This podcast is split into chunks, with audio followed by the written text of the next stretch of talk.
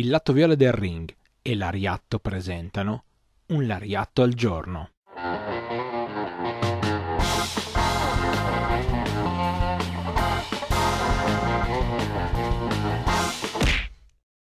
Benvenuti tutti a un nuovo appuntamento con Un Lariatto al giorno. Io sono Stefano, una delle voci di Lariatto, e sono qua per raccontarvi di quella volta in cui Evil, esattamente Evil, è stato un Latin lover per caso. Siamo qua tutti i giorni con un Lariatto al giorno, da lunedì al venerdì alle 8 del mattino su YouTube e su Spotify. Scegliete voi se guardare il mio faccione che parla oppure se ascoltare direttamente con le cuffiette del vostro cellulare. Fate come vi pare, ma ascoltate questa, che è davvero interessante. Nel gennaio del 2020, Kairi Ojo, conosciuta al mondo WWE come Kairi Sane, ha annunciato di essersi sposata.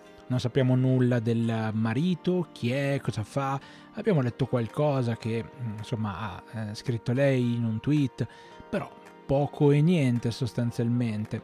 E quindi, insomma, questo alone di mistero, come sempre, vuole essere in qualche modo sistemato, cambiato, spiegato da parte di un sacco di siti, i quali hanno fatto un po' di confusione su un piccolo aspetto. In quel periodo un'altra giapponese in forza dell'NXT, cioè Io Shirai, era infortunata e quindi era fuori dai giochi e in quel periodo diverse testate hanno proprio riportato il fatto che lei sarebbe ritornata in Giappone per sistemarsi un pochino il ginocchio e anche per passare un po' di tempo con il fidanzato Evil.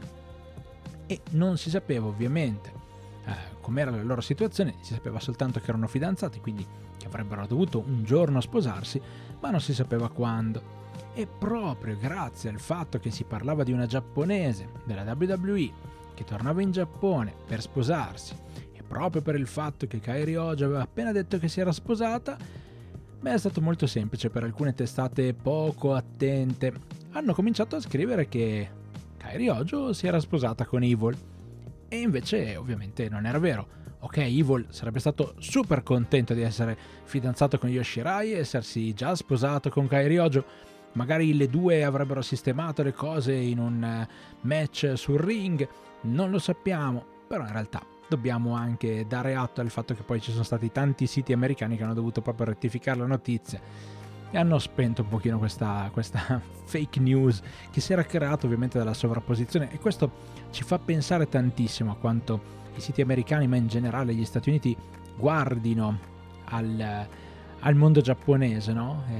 scambiare due persone sostanzialmente perché non importa una delle due, sì, insomma era quella giapponese ed è per questo che noi facciamo anche un lariatto al giorno, per toglierci un pochino dalle spalle questa sensazione, insomma, di non sapere, di non curare bene le persone, semplicemente derubricandoli a quelli là. Noi diamo nomi, cognomi, volti, storie. Ed è per questo che ci piace farlo ogni mattina alle 8 su YouTube e su Spotify. E poi ovviamente ci piace anche raccontare quello che è il puro reso contemporaneo tutti i martedì alle 18 ci trovate sul canale Twitch del Lato Vero del Ring.